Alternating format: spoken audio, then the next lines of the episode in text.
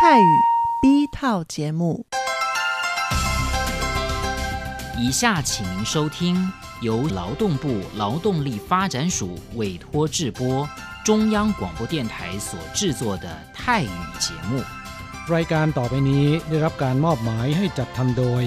กรมพัฒนากำลังแรงงาน กระทรวงแรงงาน ไต้หวันสาธารณรัฐจีน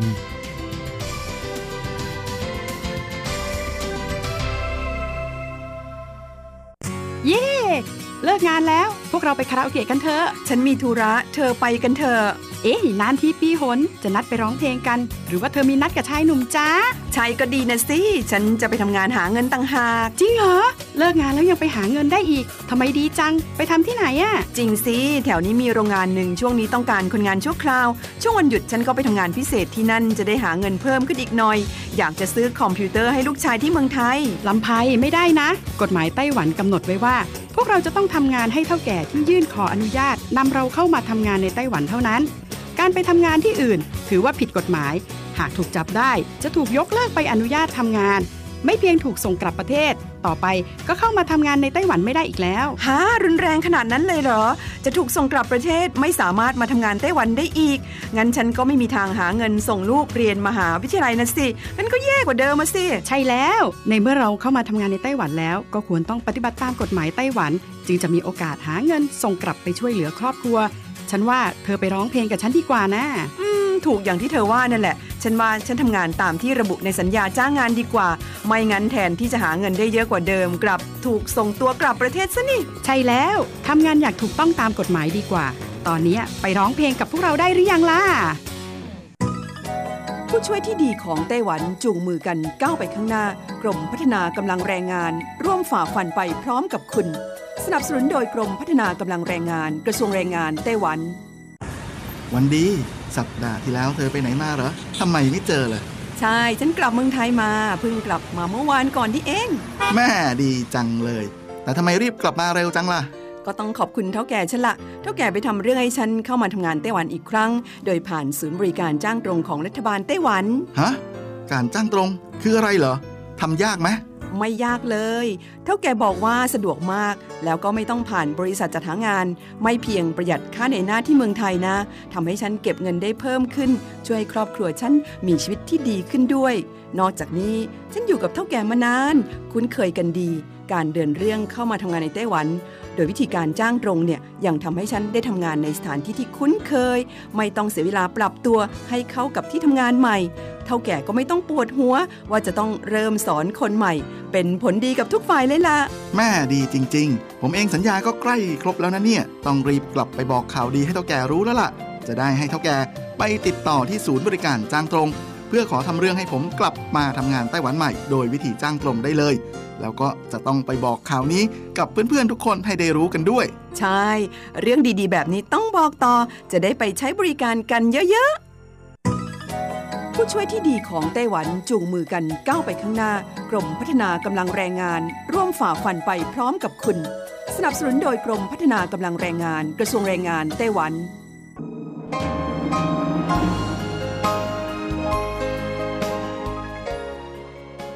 กลับมาฟังขณะนี้ท่านกำลังอยู่กับรายการภาคภาษาไทยเรดิโอไต้หวันอินเตอร์เนชันแนลหรือ RTI ออกกระจายเสียงจากกรุงไทเปไต้หวันสาธารณรัฐจีน เป็นประจำทุกวันนะครับ นอกจากรับฟังทางเครื่องรับวิทยุได้แล้ว ยังสามารถรับฟังรายการผ่านระบบออนไลน์ได้ที่ thai.rti.org.tw หรือที่ RTI Fanpage นะครับ ขอเชิญติดตามรับฟังรายการของเราได้ ตั้งแต่บัดนี้เป็นต้นไป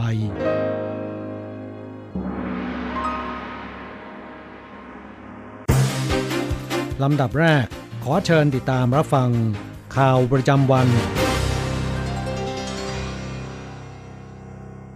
สวัสดีครับคุณผู้ฟังที่รักและเคารพทุกท่านครับ วันนี้ตรงกับวันพุทธที่ 15 มกราคมปีพุทธศักราช 2563 นะครับ สำหรับข่าวประจำวันจาก RTI ในวันนี้ก็มีผมกฤษณัยแสนประพาสเป็นผู้รายงานนะครับ เราก็มาเริ่มต้นกันที่ ผู้นำไต้หวันลงนามประกาศใช้กฎหมายว่าด้วยการต่อต้านการแทรกซึมอย่างเป็นทางการแล้วในวันนี้นะครับ โดยในเช้าวันนี้นะครับท่านประธานาธิบดีชาอิงหวนผู้นำไต้หวันนั้นก็ได้กล่าวกับสื่อมวลชนเป็นครั้งแรก หลังชนะการเลือกตั้ง โดยย้ำว่าหลังการเลือกตั้งแล้วเนี่ยการรักษาเสถีภาพทางการเมืองนั้นถือเป็นเรื่องที่สำคัญที่สุด และในวันแรกของการทำงานหลังการเลือกตั้ง กระบวนการลาออกของคณะรัฐมนตรีก็ได้เสร็จสิ้นลงแล้ว โดยผู้นำไต้หวันขอให้นายรัฐมนตรีสู่จินชางอยู่ในตำแหน่งต่อไป จะมีช่องว่างของการบริหารประเทศไม่ได้ การเมืองก็จะมีเสถียรภาพ รัฐบาลทำงานด้วยความราบรื่นนะครับ นอกจากนี้นะครับท่านประธานาธิบดีไช่อิงเหวินนั้นก็ยังได้ ลงนามในประกาศใช้กฎหมายว่าด้วยการต่อต้านการแทรกซึม ที่ผ่านการพิจารณาวาระที่ 3 ของสภาเมื่อวันที่ 31 ธันวาคมที่ผ่านมานะครับ โดยได้สั่งการให้รัฐบาลนั้นทำหน้าที่ใน 3 ประเด็นได้แก่ ประชาสัมพันธ์ ชี้แจงความวิตกกังวลของฝ่ายต่างๆ จะตั้งคณะทำงานขึ้นเพื่อให้ประชาชนเข้าใจกฎหมายนี้อย่างแจ่มแจ้ง และให้มูลนิธิเพื่อการติดต่อแลกเปลี่ยน ระหว่างช่องแคบไต้หวันหรือ SEF เปิดช่องทางให้ประชาชนนั้น ได้สอบถามข้อมูลที่เกี่ยวข้อง ทั้งนี้ผู้นำไต้หวันนั้นก็ได้ย้ำนะครับบอกว่า 行政院责成相关的部会组成专案小组，将违法或不违法 ขอให้สภาบริหารนั้นจะตั้งคณะทำงานพิเศษขึ้นมาชุดหนึ่งพิจารณาประกาศให้ทราบว่า พฤติกรรมใดผิดกฎหมาย และพฤติกรรมใดไม่ผิดกฎหมาย เพื่อให้ประชาชนนั้นได้มีความเข้าใจง่ายมากยิ่งขึ้นครับ อีกข่าวหนึ่งเราไปดูเกี่ยวกับสถานการณ์ของโรคปอดอักเสบอู่ฮั่นนะครับ หรือที่ทาง WHO นั้นได้ตั้งชื่อว่าเป็นโรคโคโรนาไวรัสสายพันธุ์ใหม่ 2019 ครับ ครับโฆษก WHO นั้นแถลงเมื่อวานนี้ครับว่า ไม่ปฏิเสธความเป็นไปได้ที่โรคไวรัสโคโรนาชนิดใหม่ 2019 จะสามารถระบาดจากคนสู่คนได้นะครับ แต่จะเป็นการระบาดในระดับจำกัด ซึ่งหมายความว่าจะระบาดเมื่อมีการสัมผัสอย่างใกล้ชิดกับผู้ป่วยเท่านั้นนะครับ ทั้งนี้นะครับศูนย์ควบคุมและป้องกันโรคของจีนนั้นก็ได้ประกาศข้อมูลล่าสุดในวันนี้ครับว่าพบผู้ป่วยโรคไวรัสโคโรนาสายพันธุ์ใหม่ 2019 แล้วจำนวน 41 ราย แบ่งเป็นอาการหนัก 6 ราย และเสียชีวิตแล้ว 1 ราย ผู้ป่วยรายหนึ่งนั้นเป็นสามีภรรยา โดยสามีทำงานอยู่ในตลาดอาหาร ทะเลสดหวาหนานในเมืองอู่ฮั่น ส่วนภรรยาไม่ได้ทำงานที่นี่ แต่ว่าทั้งคู่นั้นก็ป่วยเป็นโรคเดียวกัน จึงสันนิษฐานว่าเป็นการติดต่อภายในครอบครัวนะครับ นายโจจื้อเหาอธิบดีกรมควบคุมโรคไต้หวันบอกว่า 是指在比较近距离的接触，而且接触大概十几分钟一段时间，这种情形之下，尤其是同在一个家户家人的这种接触。 สิ่งที่เรียกว่าการระบาดจากคนสู่คนในระดับจำกัดนั้นก็หมายความว่าต้องมีการสัมผัสกันอย่างใกล้ชิดจริง ๆ และต่อเนื่องอย่างน้อย 10 นาทีขึ้นไป หรือช่วงเวลาหนึ่งโดยเฉพาะอย่างยิ่งอยู่ในครอบครัวหรือว่าบ้านเดียวกัน หรือว่าเป็นเจ้าหน้าที่พยาบาลที่ต้องดูแลผู้ป่วย จึงมีโอกาสที่จะติดเชื้อนี้นะครับ อีกข่าวหนึ่งเราไปดูเกี่ยวกับนายเคอร์หวนเจอผู้ว่าการกรุงไทเปได้นำคณะผู้บริหารของเทศบาลกรุงไทเป เยือนกรุงปาร์คสาธารณรัฐเช็กลัตเวียอัลซาเนีย และก็ฟินแลนด์ โดยเมื่อวานนี้ครับได้ลงนามในความตกลง เป็นเมืองพี่เมืองน้อง กับกรุงปรากนครหลวงของสาธารณรัฐเช็กโดยลงนามร่วมกับนายเซนเนกฮิปนะครับผู้ว่าการกรุงปรากซึ่งเขาก็ได้ประกาศแผนการดังกล่าว ตั้งแต่เมื่อเดือนธันวาคมปีที่แล้ว ไปเสร็จข้อเรียกร้องของทางการปักกิ่ง ที่เรียกร้องให้กรุงปรากนั้น ยึดหลักการจีนเดียวแล้วก็ต้องลงนาม ในความตกลงคัดค้านการแยกเป็นเอกราชของทิเบตและไต้หวัน แต่ผู้ว่าการกรุงปรากนั้นปฏิเสธครับหันมาสถาปนาความสัมพันธ์เมืองพี่เมืองน้อง กับกรุงไทเปนะครับโดยทั้งสองนครนั้นจะมีการกระชับความร่วมมือติดต่อแลกเปลี่ยนด้านเศรษฐกิจ การค้าวัฒนธรรม การท่องเที่ยวแล้วก็การศึกษาระหว่างกัน ครับผู้ว่าการกรุงปาร์คนั้นก็บอกว่า แม้ทั้งสองนครนั้นจะอยู่ห่างไกลกันมากครับ แต่ทั้งสองฝ่ายก็หวังว่า จะอาศัยการเป็นเมืองอัจฉริยะมาเสริมความได้เปรียบของกันและกัน ในอนาคตทั้งสองฝ่ายก็จะกระชับความร่วมมือด้านวัฒนธรรมและเศรษฐกิจระหว่างกันนะครับยังก็ดีเมื่อข่าวการลงนามเป็นเมืองพี่น้องระหว่างกรุงไทเปกับกรุงปรากรายงานออกไปนะครับก็ปรากฏว่านครเซี่ยงไฮ้ได้แสดงความไม่พอใจ ยกเลิกการเป็นเมืองพี่เมืองน้องกับกรุงปรากทันทีเทศบาลนครเซี่ยงไฮ้บอกว่า เทศบาลกรุงปรากนั้นได้ดำเนินการผิดพลาดในหลายครั้งที่ส่งผลกระทบต่อหัวใจแห่งผลประโยชน์ของจีน แทรกแซงกิจการภายในของจีน ท้าทายอย่างเปิดเผยต่อหลักการจีนเดียว เทศบาลและชาวเซี่ยงไฮ้ได้มอบอำนาจให้สำนักงานกิจการต่างประเทศของเทศบาล รัฐบาลประชาชนเซี่ยงไฮ้ออกแถลงการณ์ประกาศยุติการเป็นเมืองพี่น้องกับกรุงปรากและระงับการติดต่อในระดับทางการทุกอย่างกับกรุงปรากนะครับ ทั้งนี้ในพิธีลงนามดังกล่าวนะครับนายเคอร์กับนายริปนั้นก็ได้ร่วมกันปลูกต้นไม้มิตรภาพระหว่างสองนคร แล้วก็ตั้งชื่อว่าไต้หวันเนียนะครับนายเคอร์นั้นระบุเกี่ยวกับกรณีที่กรุงปักกิ่งตั้งเงื่อนไขการเป็นเมืองพี่เมืองน้อง กับกรุงปรากนะครับบอกว่ากรุงปรากนั้นมีสิทธิ์ที่จะเป็นเมืองพี่เมืองน้องกับทุกเมืองทั่วโลก ปักกิ่งก็ไม่ควรคัดค้าน เหมือนกับที่กรุงไทเปนั้นต้องการเป็นมิตรกับทุกเมือง ปักกิ่งก็ไม่ควรไปจำกัด แต่ควรที่จะยินดีด้วยนะครับ อีกข่าวหนึ่งครับเราไปดูเกี่ยว กับในเรื่องของนักท่องเที่ยวไต้หวันถูกมาเลเซียปฏิเสธเข้าเมือง เพราะว่าพกพาเงินไปไม่พอค่าใช้จ่ายส่วนตัวครับครับแม้หนังสือเดินทางของไต้หวันนั้นจะเป็นหนังสือเดินทางที่ใช้สะดวกใช้ดี เป็นอันดับที่ 31 ของโลกนะครับแล้วก็ได้รับการยกเว้นวีซ่าจากถึง 168 ประเทศทั่วโลกก็ตาม ซึ่งรวมถึงประเทศมาเลเซียด้วยนะครับ แต่ก็ยังคงต้องปฏิบัติตามกฎระเบียบการเข้าเมืองของแต่ละประเทศ มีเช่นนั้นแล้ว ก็อาจจะเหมือนกับตัวอย่างนักท่องเที่ยวไต้หวันที่เพิ่งเกิดขึ้นเมื่อเร็วนี้ เพราะไม่สามารถแสดงหลักฐานยืนยันว่า มีค่าใช้จ่ายเพียงพอในช่วงระหว่างท่องเที่ยวในมาเลเซียได้ ซึ่งทางการมาเลเซียได้ประกาศระเบียบดังกล่าว ตั้งแต่ปี 2015 ว่า นักท่องเที่ยวนั้นจะต้องแสดงหลักฐานยืนยันว่า มีค่าใช้จ่ายเพียงพอระหว่างการท่องเที่ยวในมาเลเซีย ซึ่งก็คือประมาณวันละ 100 ดอลลาร์สหรัฐ นถูกปฏิเสธการเข้าเมือง แล้วก็ส่งตัวกลับไต้หวันครับทั้งนี้กระทรวงการต่างประเทศไต้หวันสาธารณจีนก็ได้รับการร้องเรียนจากชาวไต้หวันในกรณีดังกล่าว จึงได้มีหนังสือแจ้งให้สมาคมท่องเที่ยวไต้หวันในเมืองต่างๆ ในไต้หวันนะครับระมัดระวังแล้วก็เตือนนักท่องเที่ยวไต้หวัน ให้ปฏิบัติตามระเบียบการเข้าเมืองของมาเลเซีย รวมทั้งของประเทศอื่นๆ ที่ตนจะเดินทางไปด้วยมิฉะนั้นแล้วเนี่ยก็อาจจะประสบชะตากรรม เช่นเดียวกับนักท่องเที่ยวไต้หวันรายนี้นะครับนางโอเจียงอันโฆษกกระทรวงต่างประเทศไต้หวันนั้นก็บอกว่า การยกเว้นวีซ่าและการพิจารณาให้เข้าเมืองหรือไม่นั้นเป็นอำนาจหน้าที่ของแต่ละประเทศ ซึ่งกระทรวงการต่างประเทศไต้หวันนั้นเคารพต่อการดำเนินการดังกล่าวของแต่ละประเทศ จึงขอให้ชาวไต้หวันที่จะเดินทางไปต่างประเทศนั้นต้องทำความเข้าใจ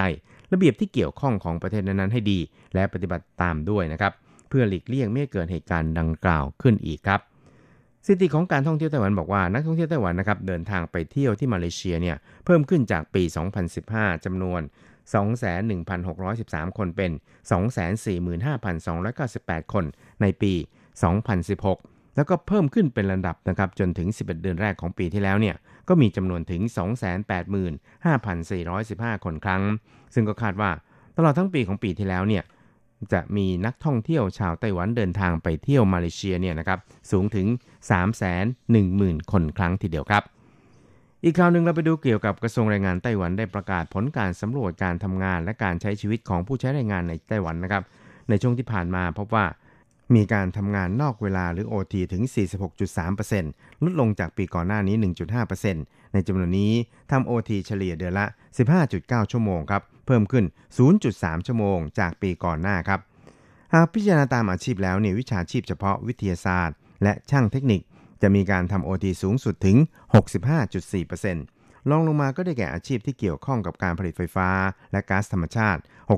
61.7%ส่วนอาชีพที่เกี่ยวข้องกับสิ่งพิมพ์ ดนตรีภาพยนตร์ประชาสัมพันธ์ โฆษณา และสารสนเทศ ตลอดจนภาคการเงินการธนาคารนั้น มีการทำ OT เฉลี่ย 58.9%เป็นอันดับที่ 3 ครับนอกจากนี้นะครับในช่วงหนึ่งปีที่ผ่านมาเนี่ยแรงงานที่ทำโอทีไม่ถึงเดือนละ 46 ชั่วโมง มีสัดส่วนถึง 94.9%ส่วนที่เกิน 46 ชั่วโมงนั้นมีเพียง 5.1%เท่านั้น ลดลงจากปี 2018 ร้อยละ 2.4 และหากแยกตามสาขาอาชีพก็จะพบว่า อาชีพที่มีการทำโอทีเกินเดือนละ 46 ชั่วโมง ได้แก่อาชีพที่ทำงานเกี่ยวกับเครื่องจักรกล และก็การประกอบเครื่องจักรกล 8.1%ลองลงมาได้แก่วิชาชีพเฉพาะ 7.3%ส่วนช่างเทคนิคและผู้ช่วยเนี่ยนะครับก็ทำโอทีเพียงร้อยละห้าอยู่ในอันดับที่ 3 ครับ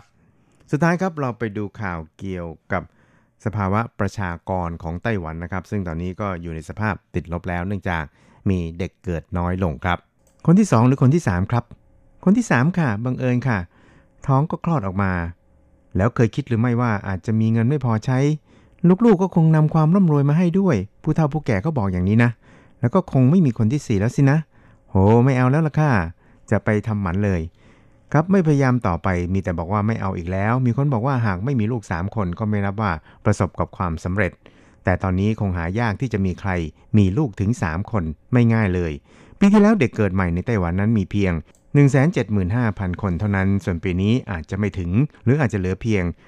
160,000 คนเศษเท่านั้น นี่ก็หมายความว่าปีที่แล้วนั้น อัตราการเกิดกับอัตราการตายนั้นใกล้เคียงกันมาก แต่พอปีนี้มันจะกลายเป็นว่าอัตราการเกิดต่ำกว่าอัตราการตาย ทำให้ประชากรไต้หวันอยู่ในสภาพติดลบ ศาสตราจารย์เซียเฉิงไทย คณะสังคมศาสตร์มหาแห่งชาติไต้หวันบอกว่า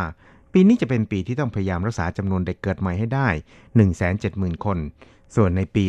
2025 ถึง 2026 ไต้หวันก็จะกลายเป็นสังคมผู้สูงวัย โครงสร้างประชากรไต้หวันเกิดการเปลี่ยนแปลงครั้งใหญ่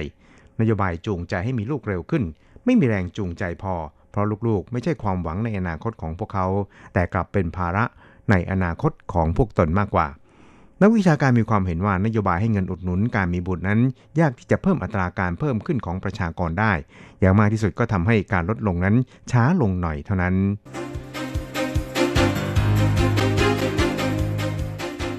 ต่อไปขอเชิญฟังข่าวต่างประเทศและข่าวจากเมืองไทยค่ะ สวัสดีค่ะคุณผู้ฟังที่เคารพ ช่วงของข่าวต่างประเทศและข่าวในเมืองไทยรายงานโดยดิฉันการจยากริชยาคมค่ะ ข่าวต่างประเทศสำหรับวันนี้นั้นเริ่มจากข่าว นิวยอร์กไทมส์เผย เครื่องบินยูเครนถูกยิงด้วยขีปนาวุธสองลูก หนังสือพิมพ์นิวยอร์กไทมส์ของสหรัฐอเมริกา รายงานโดยอ้างอิงภาพจากกล้องวงจรปิดรักษาความปลอดภัย ที่ได้รับการพิสูจน์แล้วระบุว่าเครื่องบินของสายการบินยูเครนอินเตอร์เนชั่นแนลแอร์ไลน์ถูกยิงด้วยขีปนาวุธอิหร่านสองลูก แต่ละลูกยิงห่างกันประมาณ 30 วินาที ขีปนาวุธได้ทะยานขึ้นสู่ท้องฟ้า พุ่งตรงไปยังเป้าหมาย ซึ่งเป็นเครื่องบินโดยสารของสายการบินยูเครน ขีปนาวุธลูกแรกพลาดเป้าหมาย แต่ลูกที่สองถูกเป้าหมายอย่างจังทำให้เครื่องบินระเบิด ผู้โดยสารและลูกเรือ 176 คนบนเครื่องบินเสียชีวิตทั้งหมดเมื่อวันพุธที่แล้ว หลังจากเครื่องบินทะยานขึ้นจากสนามบินอิหม่ามโคมไมนี่ในกรุงเตหะรานได้ไม่นานซึ่งในช่วง2-3วันแรกหลังเกิดเหตุ อิหร่านได้ยืนกรานปฏิเสธข้อกล่าวหาของชาติตะวันตก ที่อ้างอิงจากข่าวกรองของสหรัฐว่า เครื่องบินโบอิง737 ถูกยิงด้วยขีปนาวุธ จนกระทั่งวันเสาร์ที่ผ่านมา ผู้บัญชาการกองทัพอากาศของกองกำลังพิทักษ์การปฏิวัติอิหร่านเพิ่งยอมรับว่ามีผู้ควบคุมขีปนาวุธนายหนึ่งเข้าใจผิด คิดว่าเครื่องบินลำดังกล่าวเป็นขีปนาวุธครูซจึงได้ยิงขีปนาวุธใส่โดยพลการ และในวันอังคารที่ผ่านมา อิหร่านได้ประกาศการจับกลุ่มผู้กระทำผิด เกี่ยวกับการยิงขีปนาวุธดังกล่าวเป็นครั้งแรก โดยยังไม่มีการเปิดเผยชื่อผู้ถูกจับกลุ่ม และไม่ได้ระบุว่ามีผู้ถูกจับกลุ่มในครั้งนี้กี่คน ด้านประธานาธิบดีฮัสซันโรฮานีของอิหร่านระบุว่า การสืบสวนในคดีนี้จะกำกับดูแลโดยศาลพิเศษ เนื่องจากเป็นคดีที่ไม่ปกติ อีกทั้งยังเป็นคดีที่ทั่วโลกจับตามอง ข่าวต่อไป นักศึกษาออสเตรเลียเผย ถูกเกาหลีเหนือบังคับให้สารภาพว่าเป็นสายลับ นายอเล็กซ์ซิกลี่ นักศึกษาชาวออสเตรเลีย สาขาวรรณกรรมเกาหลีสมัยใหม่ ที่มหาวิทยาลัยคิมอิลซุงในกรุงเปียงยาง ซึ่งหายตัวไปเมื่อเดือนมิถุนายนปีที่แล้ว เนื่องจากถูกจับกลุ่มในข้อหาเป็นสายลับ และถูกขับออกจากเกาหลีเหนือเมื่อปีที่แล้วเปิดเผยว่า เขาถูกบังคับให้เขียนคำรับสารภาพ ทั้งที่ไม่ได้กระทำผิด โดยขณะถูกควบคุมตัว ขาดการติดต่อกับผู้อื่น การหายตัวไปของเขาเมื่อปีที่แล้วสร้างความกังวลให้กับนานาชาติ ขณะนั้นออสเตรเลียไม่มีผู้แทนทางการทูตในกรุงเปียงยางเกาหลีเหนือ จึงต้องหันไปขอความช่วยเหลือจากสวีเดน เพื่อช่วยปกป้องนายซิกลี่ทางสวีเดนได้ส่งทูตช่วยเจรจา จนนายซิกลี่ได้รับการปล่อยตัว หลังจากถูกควบคุมตัวในสถานกักกันเป็นเวลา 9 วัน ซึ่งถือว่าโชคดีกว่าชาวต่างชาติหลายคนที่ถูกเกาหลีเหนือจับกุม นายซิกลี่ได้เขียนบทความให้กับสื่อสิ่งพิมพ์หลายฉบับขณะอยู่ในกรุงเปียงยาง และโพสต์เนื้อหาที่ไม่อิงการเมืองบนโซเชียลมีเดียหลายเรื่อง เกี่ยวกับชีวิตในเกาหลีเหนือ หนึ่งในประเทศที่ลึกลับที่สุดในโลก เป็นเรื่องเกี่ยวกับชีวิตประจำวัน เช่นบรรยากาศการรับประทานอาหาร การรีวิวแอปพลิเคชันของเกาหลีเหนือ เป็นต้น ซึ่งทางการเกาหลีเหนือกล่าวหาว่า เขากระทำจารกรรม และชี้ว่าการปล่อยตัวเขามีขึ้นด้วยเหตุผลด้านมนุษยธรรม ต่อไปขอเชิญคุณผู้ฟังรับฟังข่าวในเมืองไทยค่ะ ไทย อินโดนีเซีย ลงนามข้อตกลงแลกเปลี่ยนด้านข่าวกรอง พลเอกอภิรัตคงสมพงศ์ผู้บัญชาการทหารบก และพลเอกอันดิก้าเปอร์คาซาผู้บัญชาการทหารอินโดนีเซีย ร่วมหารือกันที่จังหวัดอาเจะห์ของอินโดนีเซีย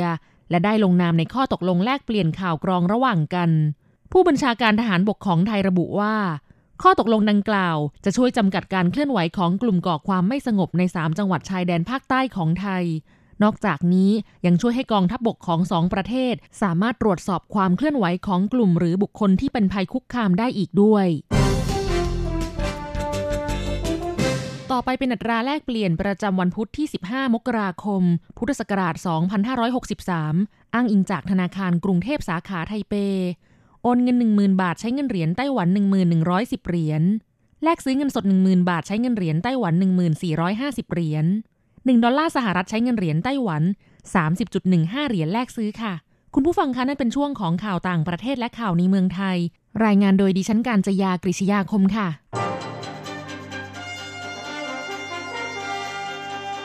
ท่านกำลังรับฟังรายการภาคภาษาไทยเรดิโอไต้หวันอินเตอร์เนชันแนลหรือ RTI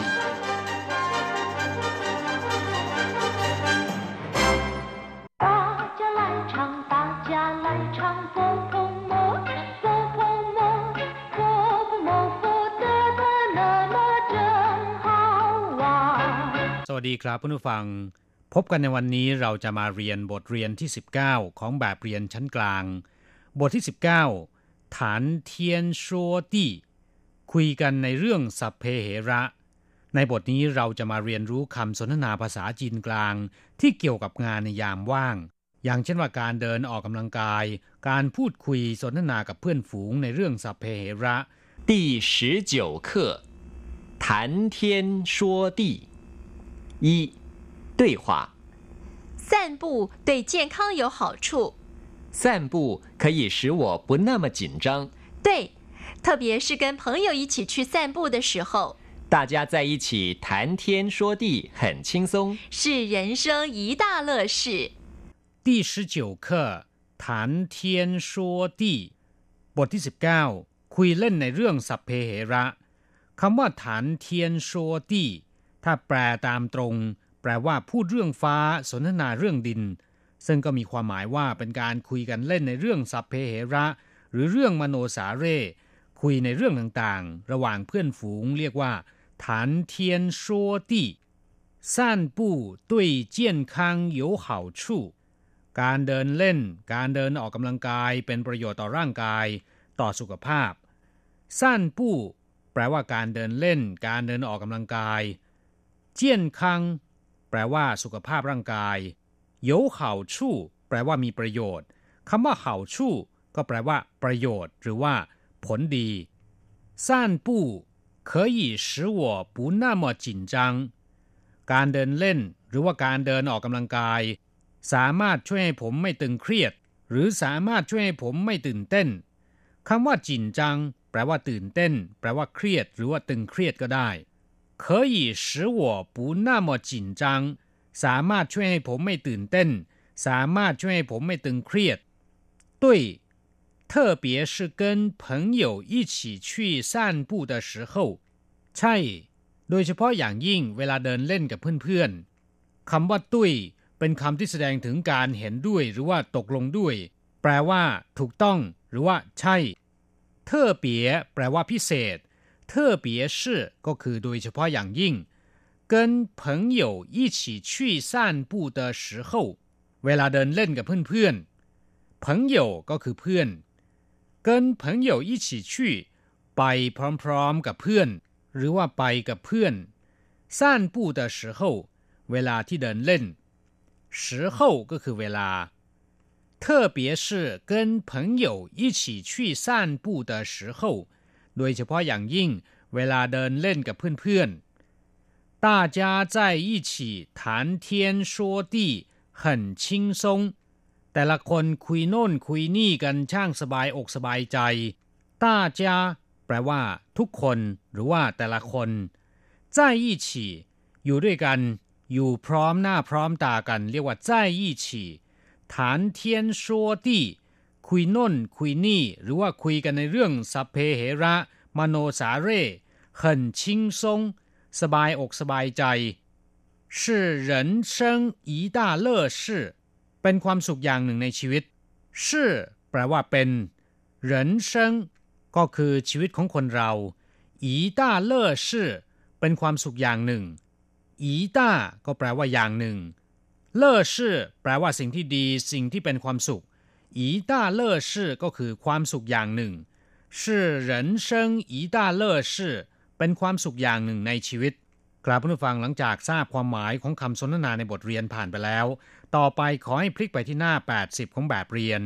เราจะไปเรียนรู้คำศัพท์ใหม่ๆ ในบทเรียนนี้กัน ศัพท์คำที่หนึ่งชื่อแปลว่าทำให้หรือว่าก่อให้เกิดขึ้น อย่างเช่นว่า他的行为使我非常难堪แปลว่าการกระทำของเขาทำให้ผมเสียหน้ามาก หรือพฤติกรรมของเขาทำให้ผมกลืนไม่เข้าคายไม่ออก คงเป็นพฤติกรรมที่ไม่เหมาะไม่ควรกระมังจึงเป็นเช่นนี้ ศัพท์คำที่สองเต๋อแปลว่าได้หรือว่าได้รับ ซึ่งมีความหมายตรงข้ามกับคำว่าเสือที่แปลว่า เสียหรือว่าสูญเสีย อย่างเช่นว่าขั้วเต๋อก็แปลว่าได้รับ เช่น他很幸运获得一百万元奖金เขาโชคดีมากได้รับเงินรางวัลหนึ่งล้านเหรียญจีน คำที่เกี่ยวข้องกับเต๋อที่เรามักจะได้ยินบ่อยๆ ก็มี เช่นว่า เต๋อยี่ว่างฉิง แปลว่าดีใจจนเหลิง ดีใจจนลืมตัวแสดงสิ่งที่ไม่น่าดูออกมา เต๋อชินยิ่งโฉแปลว่าราบรื่น หรือคล่องไปหมดซะทุกอย่าง เรียกว่า เต๋อชินยิ่งโฉเต๋อลี่แปลว่า มีความสามารถในการทำงาน อย่างเช่นว่า你是我的得力助手คุณเป็นผู้ช่วยที่ช่วยผมได้มาก หรือคุณเป็นผู้ช่วยสำคัญของผม เต๋อจุ้ยแปลว่าล่วงเกินหรือว่าผิดใจ เต๋อยี่แปลว่าภาคภูมิใจ ดีใจ ซึ่งส่วนใหญ่ก็จะหมายถึงในทางโอหัง หรือแปลว่ากระยิมยิ้มย่องจะตรงความหมายมากที่สุด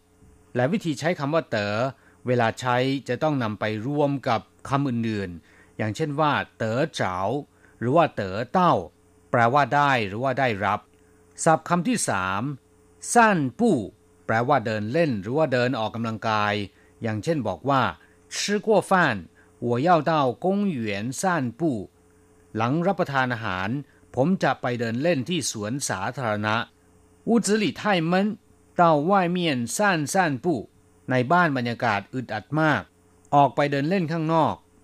ศัพท์คำที่สี่จินจัง แปลว่าตื่นเต้น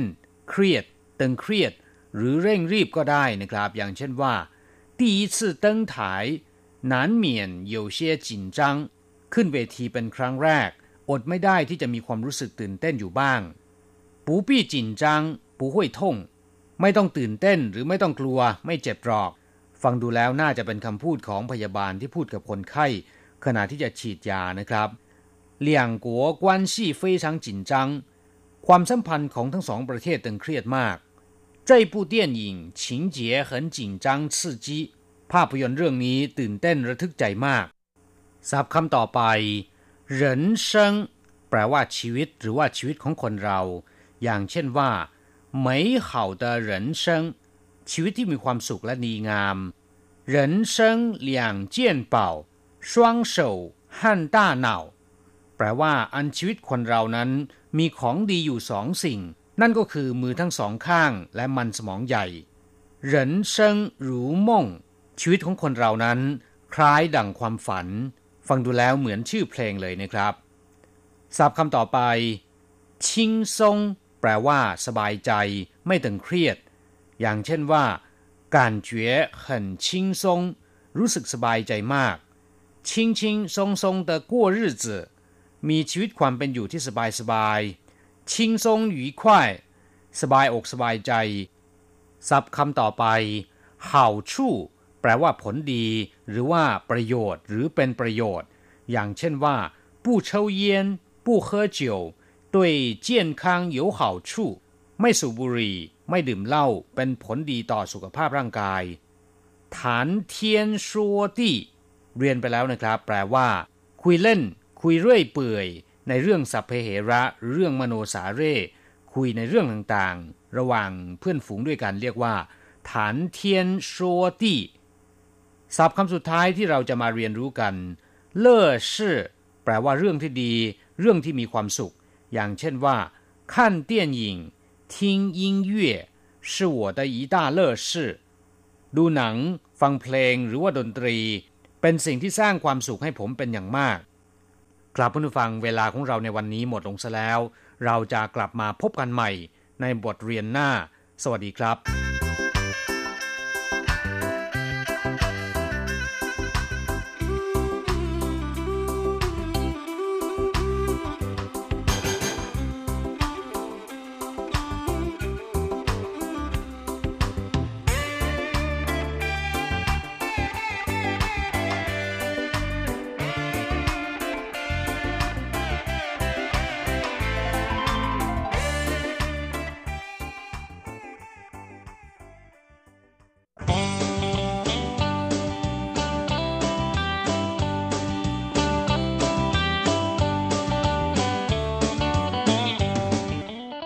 ณผู้ฟังขณะนี้ท่านกำลังอยู่กับรายการภาคภาษาไทย RTI เอเชียสัมพันธ์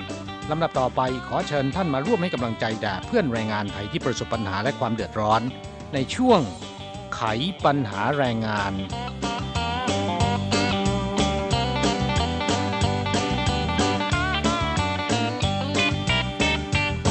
ปีใหม่สากลเพิ่งจะผ่านพ้นไป ปีใหม่จีนหรือวันตรุษจีนก็ใกล้จะมาเยือนอีกแล้วนะครับ ปีนี้ตรุษจีนมาเร็วกว่าทุกปีนะคะจะอยู่ในช่วงเดือนมกราคมนี่เองอาคือวันส่งท้ายปีเก่านั้นเป็นวันที่ 24 มกราคม แล้วก็วันตรุษจีน หรือว่าวันปีใหม่ของชาวจีน เป็นวันที่ 25 มกราคมนะคะเทศกาลตรุษจีนปีนี้นะครับ จะหยุดยาวตั้งแต่วันพฤหัสบดีที่ 23 มกราคม ไปจนถึง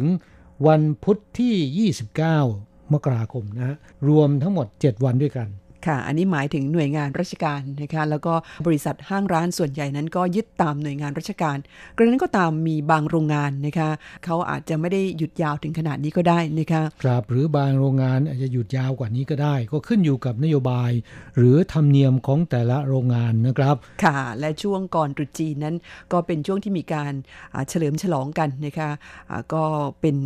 อ่าช่วงของการจัดงานอ่าเลี้ยงขอบคุณพนักงานในช่วงปลายปีประกอบกับตรุษจีนเป็นช่วงเทศกาลสำคัญ เพราะฉะนั้นในไต้หวันช่วงก่อนจะถึงตรุษจีนนะครับตำรวจจะทำหน้าที่กวาดล้าง แล้วก็มีการตรวจสอบแหล่งอาชญากรรมต่างๆ รวมถึงขบวนการนอกกฎหมายนะครับ เพราะฉะนั้นจะมีการตรวจเข้มนะฮะมีปฏิบัติการพิเศษนะครับ ก่อนถึงเทศกาลประมาณ 10 วัน และตลอดช่วงเทศกาลตรุษจีนนะครับ จะมีการตรวจเข้มนะฮะค่ะเพราะฉะนั้นจึงเตือนเพื่อนแรงงานไทยนะครับ ไปไหนมาไหนต้องระมัดระวัง อันที่หนึ่งต้องพกบัตรถิ่นที่อยู่หรือว่าบัตร ARC นะครับค่ะจีเหลียวเจิ้งนะต้องพกติดตัว ในอดีตนั้นกลัวว่าคนงานจะทำตกหล่นสูญหาย หรือในจ้างบางรายกลัวว่าคนงานจะหลบหนีนะครับ ก็จะยึดบัตรถิ่นที่อยู่หรือว่า ARC นี้ไว้กับตัวนะฮะค่ะแต่ในปัจจุบันเนี่ยกฎหมายห้ามในจ้าง ยึดเอกสารสำคัญของคนงาน จะต้องแจกให้คนงานพกติดตัวไว้เพื่อแสดงตน เพราะฉะนั้นในปัจจุบันคนงานต่างชาติเนี่ยทุกคนอาจจะพกบัตรถิ่นที่อยู่ติดตัวอยู่แล้วนะครับ ค่ะยิ่งในช่วงตรุษจีนนะคะ ก็แนะนำว่า ต้องพกไปด้วยนะคะไม่ว่าคุณจะออกไป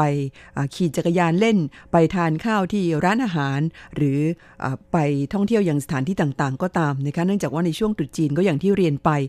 ทางเจ้าหน้าที่ตำรวจนั้นเขาจะมีการตรวจเข้มเป็นพิเศษนะคะหากว่าเจอคนงานต่างชาติเนี่ยอาจจะขอดูเอกสารส่วนตัว ซึ่งเราต้องนำบัตร ARC นี้มาแสดงต่อเจ้าหน้าที่มิฉะนั้นแล้วก็อาจจะคิดว่าเราเป็นคนงานหลบหนีก็ได้นะคะครับปกติก็ต้องพกอยู่แล้ว ยิ่งช่วงเทศกาลตรุษจีนก็อย่าลืมเด็ดขาดนะครับ อีกอย่างหนึ่งที่อยากจะเตือนไว้ก็คือช่วงเทศกาลตรุษจีนเนี่ยพยายามหลีกเลี่ยงไปในสถานที่ที่มีคนงานต่างชาติไปชุมนุมกันเยอะๆนะครับค่ะไม่ว่าจะเป็นร้านผับบาร์หรือว่าร้านอาหารที่มีคนไปใช้บริการดื่มสุรากันเยอะๆ เพราะมักจะเกิดการทะเลาะวิวาทแล้วก็ทำให้เราโดนลูกหลงไปด้วย ยังเป็นเป้าสำคัญของการตรวจสอบของเจ้าหน้าที่ตำรวจนะฮะ ค่ะ ที่เราพูดเช่นนี้เนื่องจากว่าหลายปีที่ผ่านมานะคะช่วงตรุษจีน ซึ่งแหมคนงานส่วนใหญ่เนี่ยก็ได้อังเปากันมาหมาดๆนะคะไปยังผับหรือร้านอาหาร ซึ่งเป็นแหล่งรวมของอคนงานต่างชาติเนี่ยนะคะก็กินดื่มกันอย่างเต็มที่เมื่อเมาขึ้นมาเนี่ยมักจะเกิดเรื่องอยู่บ่อยๆนะคะช่วงตรุษจีนนี้ได้ยินกันเกือบทุกปี เพราะฉะนั้นถ้ากว่าเราไปยังสถานที่เหล่านี้แม้ตัวเราเองไม่ได้ดื่มเมา หรือไปมีเรื่องกับเขาแต่อาจจะเจอลูกหลงก็ได้นะคะครับเพราะฉะนั้นพยยามหลีกเลี่ยงไปยังสถานที่ดังกล่าว หากว่าไม่อยากจะมีเรื่องนะฮะค่ะ นอกจากเรื่องของการหลีกเลี่ยงสถานที่อะต้องบอกว่าอักโคจรไหมครับเพราะว่าเป็นแหล่งรวมของอบายมุกทั้งหลายแหล่นะคะ ก็ยังต้องระมัดระวังในเรื่องของการดื่มแล้วขับนะคะ อันนี้ต้องเน้นย้ำเพราะว่าไต้หวันเนี่ยหลายปีมานี้เขาเข้มงวดมาก แล้วก็ดูจะเข้มงวดมากขึ้นเรื่อยๆนะคะครับเรื่องเมาแล้วขับหรือแม้แต่ดื่มแล้วขับนะครับ มักจะเป็นต้นเหตุของการเกิดอุบัติเหตุบนท้องถนนนะฮะค่ะนอกจากคนที่ดื่มแล้วขับหรือเมาแล้วขับ จะเกิดอันตราย บาดเจ็บพิกลพิการหรือเสียชีวิตแล้วเนี่ยยังเป็นสาเหตุทำให้ผู้อื่นที่ไม่ได้ดื่ม ไม่ได้เมา ได้รับบาดเจ็บพิกลพิการหรือเสียชีวิตด้วยนะฮะค่ะดังนั้นจึงถือว่าคนที่ดื่มแล้วขับหรือเมาแล้วขับเนี่ยเสมือนเป็นฆาตกรก็ว่าได้นะฮะค่ะเพราะฉะนั้นสังคมไต้หวันจึงอ่าประนาม คนที่ดื่มแล้วขับและเมาแล้วขับเป็นอย่างมากนะฮะรัฐบาลต้องตรวจเข้มเป็นพิเศษ ค่ะไม่มีการประนีประนอมนะคะถ้าหากว่าตรวจพบเนี่ยดำเนินคดีทันทีนะคะหรือว่าถ้ายังไม่ถึงขั้นที่เป็นคดีอาญาก็จะสั่งปรับทันทีนะคะแล้วก็ค่าปรับนั้นสูงมากด้วยนะคะกราบมาตรฐานในการปรับก็คือทางตำรวจเนี่ยเขาจะให้เป่าลมนะฮะเป็นเครื่องวัดระดับแอลกอฮอล์ในลมหายใจ หากเกินกว่า 0.15 มิลลิกรัมต่อลิตร ก็ถือว่าเกินกว่าค่ามาตรฐานจะถูกปรับนะครับ และถ้าเกินกว่า 0.25 มิลลิกรัมต่อลิตร นอกจากปรับแล้วเนี่ยยังมีโทษอาญาด้วย นั่นก็คือจะต้องติดคุกนะค่ะและช่วง2-3ปีมานี้ คนงานต่างชาติ โดยเฉพาะคนงานไทยอ่าไม่น้อยหน้าชาติอื่นนะฮะที่โดนปรับแล้วก็โดนจำคุกหรือโดนส่งกลับประเทศเนี่ยมีจำนวนมากทีเดียว จากสถิติของกระทรวงแรงงานนะครับบอกว่าปี 2561 ที่ผ่านมา ปีเดียวเท่านั้นนะครับ มีคนงานต่างชาติอ่าถูกตรวจพบ เมาแล้วขับดื่มแล้วขับ ถูกปรับแล้วก็ถูกส่งกลับประเทศ ห้ามเข้าสู่ไต้หวันมาทำงานตลอดชีวิตนะครับจำนวน 415 คน ในจำนวนนี้เป็นคนงานไทยถึง 157 คนด้วยกัน หรือประมาณ 40%ของทั้งหมด หากดูจากยอดจำนวนคนงานไทยในปัจจุบันที่มี 60,000 คน เทียบกับคนงานเวียดนาม 230,000 คน แล้วก็คนงานอินโดนีเซีย 270,000 คนแล้ว 40%เนี่ยถือว่าสูงมากทีเดียวนะค่ะครองแชมป์อันดับหนึ่ง คนงานไทยของเรานั้นอ่าเรื่องอื่นไม่ค่อยมีปัญหาอ่าเสียแต่เรื่องของเหล้าสุรานี่แหละค่ะ เพราะฉะนั้นก็ต้องเพิ่มความระมัดระวังยิ่งขึ้นนะคะ อย่างที่เรียนไปช่วงตรุษจีนนั้นเขาตรวจเข้มเป็นพิเศษ อย่างเช่นช่วงก่อนหน้านี้นะคะเมื่อประมาณต้นเดือนมกราคมที่ผ่านมาแม้ว่ายังไม่เข้าถึงช่วงใกล้ตรุษจีน แต่ว่าตำรวจไต้หวันนั้นก็มีการตรวจจับกันอย่างค่อนข้างที่จะเข้มงวดทีเดียว พบว่ามีคนงานไทยรายหนึ่งนะคะดื่มเบียร์ไปสีกระป๋อง ขี่รถจักรยานไฟฟ้ากลับหอปรากฏว่าระหว่างทางก็เจอตรวจ แล้วก็ เจอค่าปรับไปถึง 62,000 เหรียญโอ้โหครับนี่เป็นเพียงกรณีเดียวนะครับ จริง ๆ แล้วเนี่ยมีเยอะมากนะ คนงานไทยช่วงนี้โดนกันเยอะ เนื่องจากดื่มเบียร์ไปสี่กระป๋อง วัดระดับแอลกอฮอล์ได้ 0.29 ถูกศาลตัดสินจำคุก 2 เดือน แต่สามารถที่จะจ่ายค่าปรับแทนการจำคุกได้นะครับค่ะในอัตราวันละ 1,000 เหรียญจำคุก 2 เดือนก็ต้องจ่าย 62,000 เหรียญไต้หวันนะครับค่ะคนงานไทยรายนี้ทำงานในโรงงานแห่งนี้มา 2-3 ปี มีเงินหักฝากอยู่ 60,000 กว่าเหรียญ ต้องนำมาจ่ายค่าปรับทั้งหมด หลังจ่ายเรียบร้อยแล้วเนี่ยขากลับบนกับล่ามบอกว่า รู้สึกเสียดายเงินเป็นอย่างมาก ที่อุตสาห์เก็บมาหลายปี ต้องมาจ่ายเป็นค่าปรับทั้งหมด นี่ถ้านำค่าปรับมาคิดเฉลี่ยกับค่าเบียร์สี่กระป๋องนะครับ ตกกระป๋องละ 15,000 กว่าเหรียญนะโอ้ยเป็นบทเรียนราคาแพงทีเดียวนะคะกลับไม่เพียงแค่เสียค่าปรับอย่างเดียว ค่าระดับแอลกอฮอล์ในลมหายใจเกินกว่า 0.25 มิลลิกรัมต่อลิตรอ่าโดนศาลตัดสินติดคุก แม้นว่าเราจะเสียค่าปรับนะครับ แต่นั่นถือเป็นคดีอาญา เมื่อศาลตัดสินไปรับโทษ หรือไปจ่ายค่าปรับแทนการจำคุกแล้วนะครับ กระทรวงแรงงานจะเพิกถอนใบอนุญาตทำงาน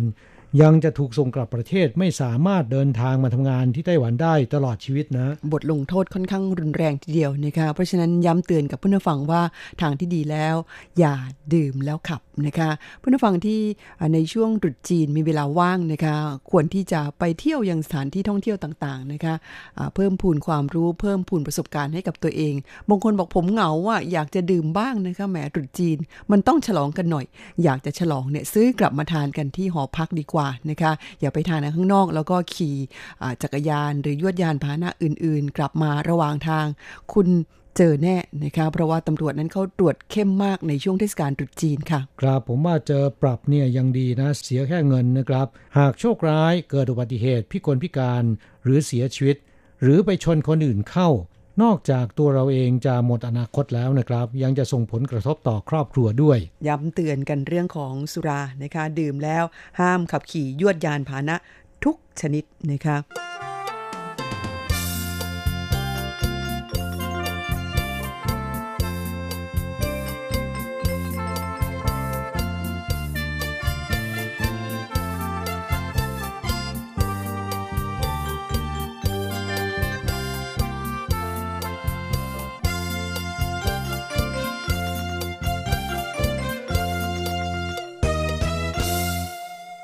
ครับ เตือนกันในเรื่องเมาแล้วขับดื่มแล้วขับแล้วนะครับ รายการวันนี้ก็มีเรื่องเบาๆของคนงานชาติอื่นนำมาเล่าให้ฟังกันบ้างนะค่ะแหมน่ายกให้เป็นคนงานตัวอย่างนะคะเนี่ยฟังเรื่องราวของเธอผู้นี้แล้ว เป็นคนงานอินโดนีเซียนะคะมาทำงานในตำแหน่งผู้นุบาล ชื่อว่าอาริยานีนะคะมาทำงานที่ไต้หวันได้ 2 ปีกว่า ปกติก็อยู่กับอาม่าสองคนในบ้านนะคะ สงสัยเป็นบ้านเก่านะ ค่ะ อยู่มาวันหนึ่งนะคะอาริยานีกับอาม่าซึ่งนั่งกันอยู่ในห้องรับแขกเนี่ย จูจูๆหลังคาบ้านถล่มลงมา เสียงดังโครมเลยทีเดียวนะครับ เห็นว่าเพื่อนบ้านก็ตกอกตกใจไปด้วย เพราะฉะนั้นคนที่อยู่ภายในบ้านอย่างอาริยานีกับอาม่าเนี่ยไม่ต้องพูดถึงว่าจะตกใจขนาดไหน แต่ว่าเธอเอ่อไม่ได้เสียสตินะคะอ่าได้ยินเสียงหลังคาบ้านถล่มลงมาโครมใหญ่ กระโดดเข้าไป คล่อมอาม่าไว้เลยนะคะใช้ร่างกายเนี่ยอ่าปกป้องอาม่าเอาไว้ ปรากฏว่าตัวเองบาดเจ็บ แต่ว่าอาม่านั้นปลอดภัยดีนะคะครับคนงานอินโดนีเซียรายนี้ก็ได้รับการยกย่องว่าเป็นคนงานต่างชาติที่ทำหน้าที่ของตนได้อย่างสมเกียรตินะฮะไม่แน่นะ ถ้าเป็นดิฉันอาจจะโดดเหมือนกันแต่ว่าโดดหนี คือในสถานการณ์แบบนั้นเนี่ยนะคะ จะมีสักกี่คนที่กล้าหาญกระโดดเข้าไปปกป้องผู้ที่อยู่ในความดูแลนะคะ ครับเสียงดังโครมที่ว่าดังกล่าวนะครับ เพราะว่าหลังคาบ้านอาม่าเนี่ยมันถล่มลงมานะคนงานอินโดนีเซียรายนี้กับอาม่าถูกทับอยู่เบื้องล่างนะครับ เพื่อนบ้านได้ยินเสียงดังก็วิ่งออกมาดู ช่วยกันดึงคนงานอินโดนีเซียและอาม่าออกจากในซากปรักหักพัง ยังดีอาม่าไม่เป็นอะไร แต่ตัวอาริยานีเนี่ยนะครับ ได้รับบาดเจ็บที่แขนขาแล้วก็ที่หลังนะฮะก็ถูกนำตัวส่งโรงพยาบาลนะคะ ปลอดภัยดีค่ะ ทั้งสองอาศัยอยู่ในนครไถหนานนะคะครับเพราะฉะนั้นก็ส่งไปรักษาตัวที่โรงพยาบาลฉีเหม่ยนะครับ หลังจากที่อาการดีขึ้นแล้วนายจ้างรับกลับมาที่บ้าน ก็มอบอังเปาซองใหญ่ให้กับคนงานรายนี้นะฮะเป็นค่าปลอบขวัญนะคะดิฉันว่าก็สมควรที่จะให้แกนะคะ เพราะว่าจะมีสักกี่คนที่มีความกล้าหาญขนาดนี้นะคะ ก็ถือเป็นคนงานต่างชาติดีเด่นนะคะเป็นแบบอย่างที่ดีค่ะ ดิฉันไม่ได้หมายความว่าเพื่อนผู้ฟังที่ทำงานตำแหน่งผู้อนุบาลทุกคนเนี่ยเกิดอะไรขึ้นนี่ต้องเอาตัวไปปกป้องอความปลอดภัยกับคนที่เราดูแลตลอดเวลานะคะอย่างน้อยที่สุดก็ต้องทำหน้าที่ของตัวเองให้ดีที่สุดเท่าที่จะทำได้นะคะครับนั่นก็เป็นการปฏิบัติหน้าที่อย่างสมเกียรติของคนงานอินโดนีเซีย ซึ่งก็เป็นเรื่องราวที่น่าประทับใจนะครับ อีกเรื่องหนึ่งเป็นคนงานฟิลิปปินส์รายนี้ก็ทำวีรกรรมนะครับ แต่เป็นวีรกรรมในด้านเสียนะฮะค่ะทำงานอยู่ในโรงงานชุบ แต่ขโมยเศษทองจากโรงงานอ่าจำนวน 85 กรัมไปขาย 85 กรัมนี่เยอะนะ ค่ะเอ่อห้าบาทกว่านะคะประมาณ 5 บาทกับอีก 2 สลึง มูลค่าประมาณแสนกว่าเหรียญก็ถูกจับนะฮะ คนงานฟิลิปปินส์ดังกล่าวมีสองคนด้วยกัน เดินทางมาทำงานอยู่ที่โรงงานชุบแห่งหนึ่ง ที่เขตหลูจูนครเถาหยวน อาศัยช่วงวันหยุดไม่มีใครทำงานอยู่ในโรงงาน ทั้งสองเนี่ยแอบย่องเข้าไปที่ถังชุบอ่าใช้เครื่องดูดเศษทองในถังชุบน้ำหนักเนี่ยรวม 85.62 กรัม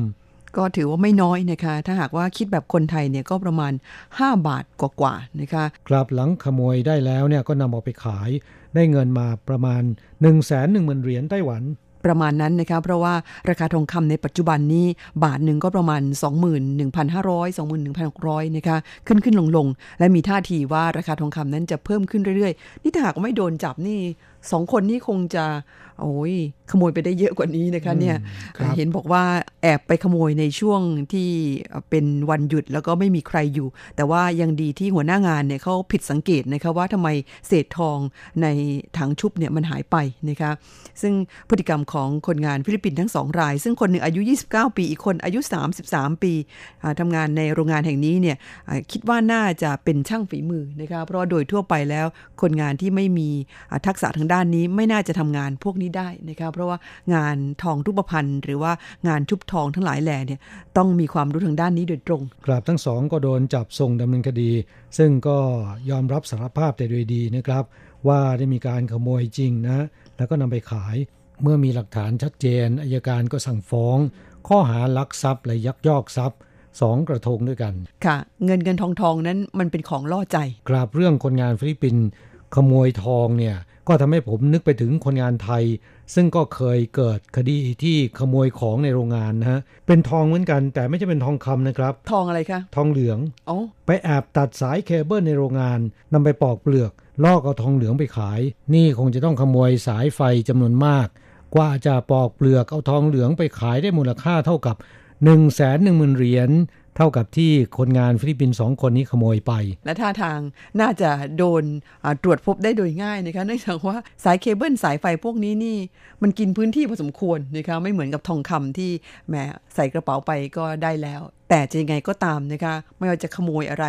หากว่าถูกจับได้แล้วเจอคดีอาญาติดคุกหัวโตนะคะไม่เพียงแต่ในโรงงานเท่านั้นนะครับ ของของเพื่อนของคนอื่นที่ไม่ใช่เป็นของเราเนี่ยอย่าเอาเด็ดขาดนะฮะค่ะ ห้ามหยิบฉวยของเข้ามานะคะช่วงนี้เราพักกันสักครู่หนึ่งค่ะ มาฟังเพลงลูกทุ่งเพราะๆสักหนึ่งเพลง จิรักหรือจิหลอกของตะกะแตนชลดาค่ะ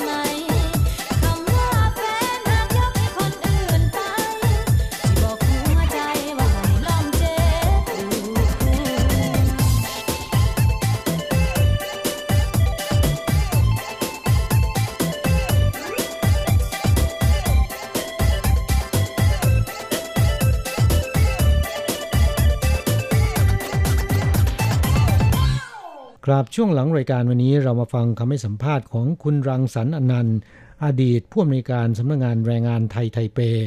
ปัจจุบันอ่าเป็นที่ปรึกษากิตติมาศักดิ์ของสมาคมการจัดงานไทยไปต่างประเทศกันต่อ ช่วงนี้มาฟังกันเลยค่ะ อีกเรื่องหนึ่งที่อยากจะถามนะครับ คือเมื่อเดือนพฤศจิกายนที่ผ่านมานี้ สมาคมการจัดงานไทยไปทำงานต่างประเทศเนี่ยอ่าได้ไปพบปะแล้วก็ร่วมประชุมเสวนากับกระทรวงแรงงาน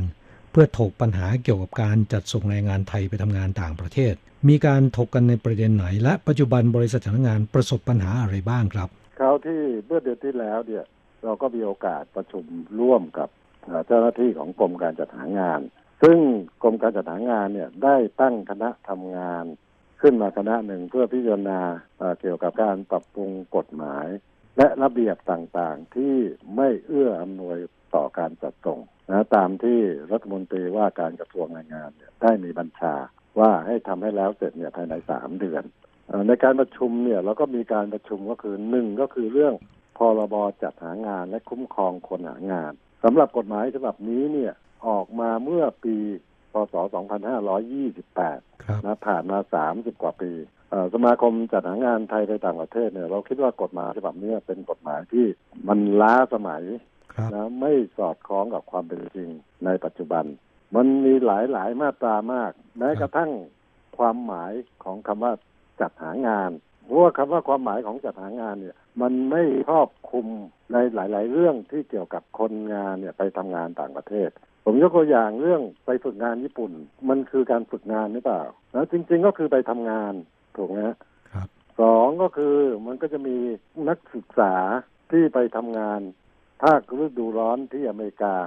สองเดือนสามเดือน นะเสียค่าใช้จ่ายกันเป็นแสน แต่พอกลับมาปั๊บเขาตีความว่ามันไม่เข้าข่ายของพรบจัดหางาน เพราะฉะนั้นก็คือมันก็ไม่คนงานเนี่ยไปถึงนักเรียนหรือนักศึกษาไปถึงไม่มีงานทำไม่มีงานทำพ่อแม่ก็มาร้องทุกข์ร้องที่ใครอะในเมื่อเราตีความว่ามันไม่เข้าข่ายของพรบจัดหางานนะนี่คือยกตัวอย่างก็คือความหมายของคำว่าจัดหางานคืออะไร และมีอีกหลายมาตรามาก แต่การแก้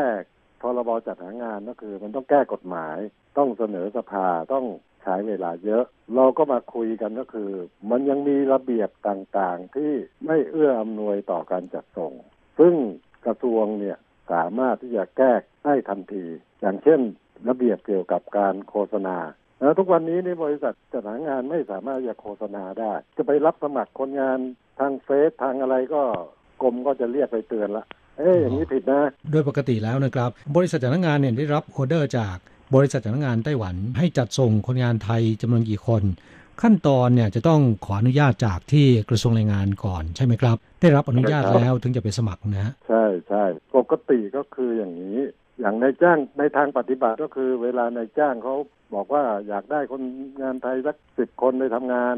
เราก็ต้องรีบหาคนเพื่อส่งไปสมัครไปให้นายจ้างเขาเลือกถูกไหมฮะเอกสารยังไม่ได้ทำเลยนะแต่ถ้าหากว่านายจ้างถามว่าเขาจะเอาห้าคนสิบคนไอเราไปบอกเขาบอกคุณทำเอกสารมาก่อน เอกสารกว่าจะมาบางทีสองอาทิตย์สามอาทิตย์ถูกไหมฮะครับสองอาทิตย์สามอาทิตย์เราต้องไปขออนุญาตที่กรมอีก ใช้เวลาเป็นอาทิตย์อีกปาเข้าไปเกือบเดือนหนึ่งละแล้วค่อยมาประกาศรับสมัครคนให้ในจ้างอย่างเงี้ยแล้วคุณคุณอโศกคิดว่าอย่างนี้มันมันจะทันการหรือเปล่า